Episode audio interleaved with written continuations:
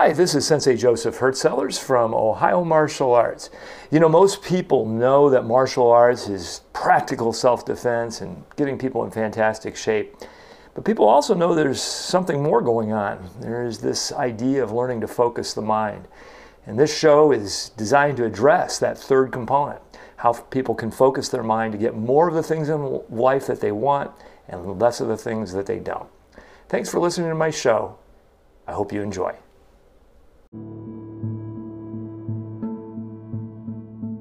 Obviously, there's a lot of like bad things in the world, and you hear in the news and all that.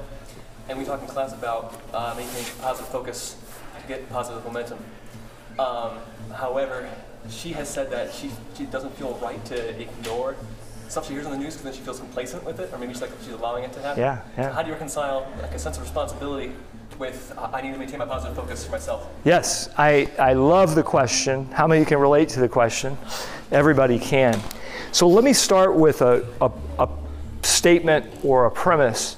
And the premise is that every single one of us, myself included, have a bias towards believing in negative thinking, but we are biased against positive thinking.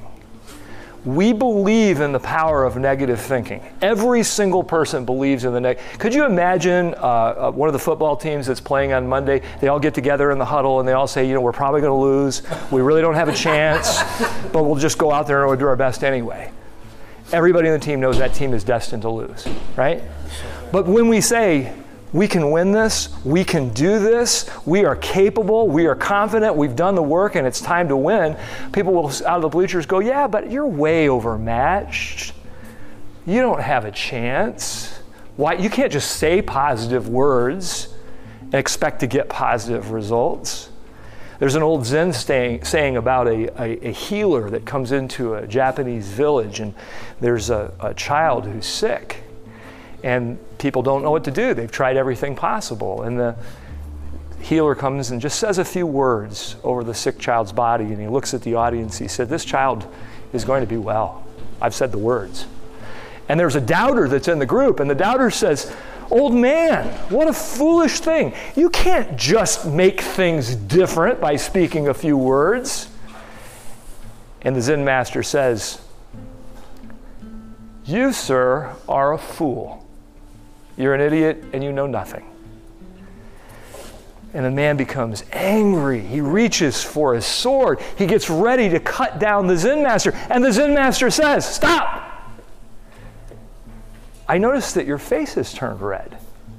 I notice that your heart is beating faster than it's beaten all week. I notice that you've lost complete control of your body. And in fact, you're perspiring and you're so angry that you're willing to kill.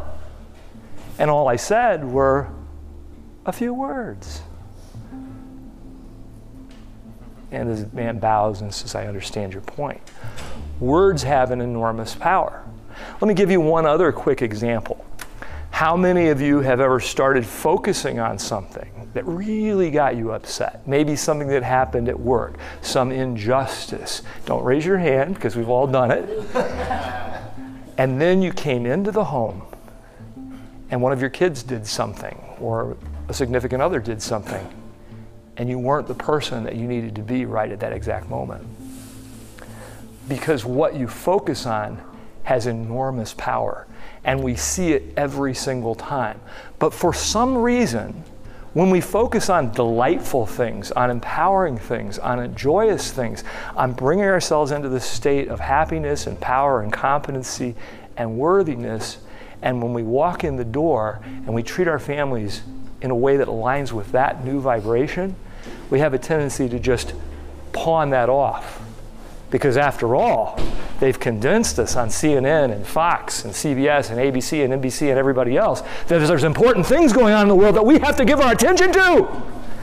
And what I'm going to suggest to you is there are important things going on in the world that you need to give your attention to. They are the things that are right in front of you.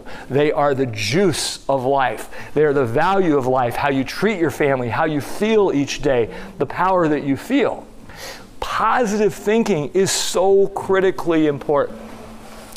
So, again, I back up. A wonderful student like Zach will say, But, sir, what do I do about all of the bad things that are happening in the world? So let's go to the foundation of what we believe and the philosophy that we teach with within martial arts. We believe in this philosophy called law of momentum. And what law of momentum means is that that which you have will be added to, and that which you don't have will even be taken away. So the point is, is that as I focus on something that's unwanted and begin to fight against that unwanted thing, one of my teachers says it very well. There's been a war against poverty, hasn't worked out very well. There's been a war against drugs, hasn't been worked out very well. There's been a war against violence, hasn't worked out very well. There's been a war against everything that there has been a war against has only gotten bigger and stronger. So, what do the wise people do? What do the masters do? The masters focus on the love that they can feel and the joy that they can feel in their own sphere of influence and cause those things to grow. They don't talk about those things that they don't want. Instead, they talk about those things that they do want. So, one last story in the midst of all of this, because you can be in circumstances, particularly if you're in a job that maybe it's not going well and the atmosphere is really bad, or maybe, maybe you're involved in one of those political positions where there's all this mayhem going around in the world. This story came from the, the great teacher, one of the greatest minds of the last century, Viktor Frankl, who wrote Man's Search for Meaning. Viktor Frankl was a prisoner of Auschwitz, where he saw tens of thousands of people murdered. And Viktor Frankl came to this point in his life where he began to realize that he was being tortured and experiencing the most unimaginable, un- unspeakable pieces of, of injury. And he began to think that he was the only one that was going to be responsible for how he felt. He couldn't control how the Nazis treated him or people that he knew, but he could be responsible for his own happiness. So he began to look around in the prison camp for things that he could feel joy. And one day they gave him a bowl of soup. And to sort of torture him, it was basically watered down soup. They put a fish head in his watered down soup. And the way that Viktor Frankl tells the story is he looked into the soup and he noticed the nourishment from the fish head and reminded himself how lucky he was to be able to have a meal and he reminded himself of the texture of his eyes and their ability to witness the colors because he noticed as the light flashed across the surface of the soup and the oil, it created rainbow colors. And he thought to himself he had never seen anything more beautiful. And in the heart of Auschwitz, he found joy. And the point is, is you can find joy.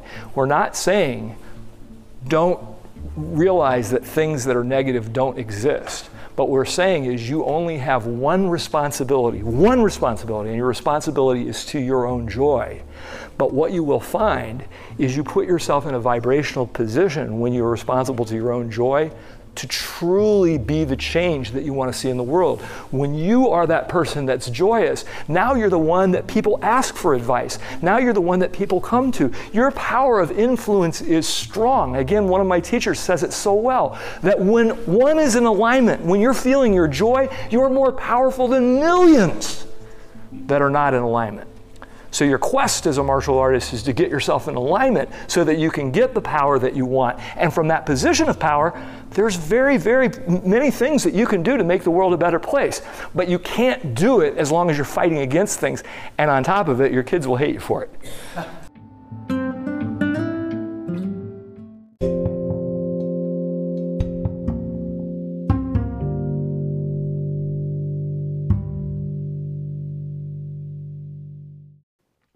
Here's what's happening right now at Ohio Martial Arts. Rank testing is on Saturday. That's January the 8th. Go to ohiomartialarts.com slash testing to register. Also, Break the Chain, volume number one, is in pre-order right now. It's being completely rewritten, and you can pre-order that by going to ohiomartialarts.com slash break the chain. Thanks a lot for your support, and have a great rest of your day.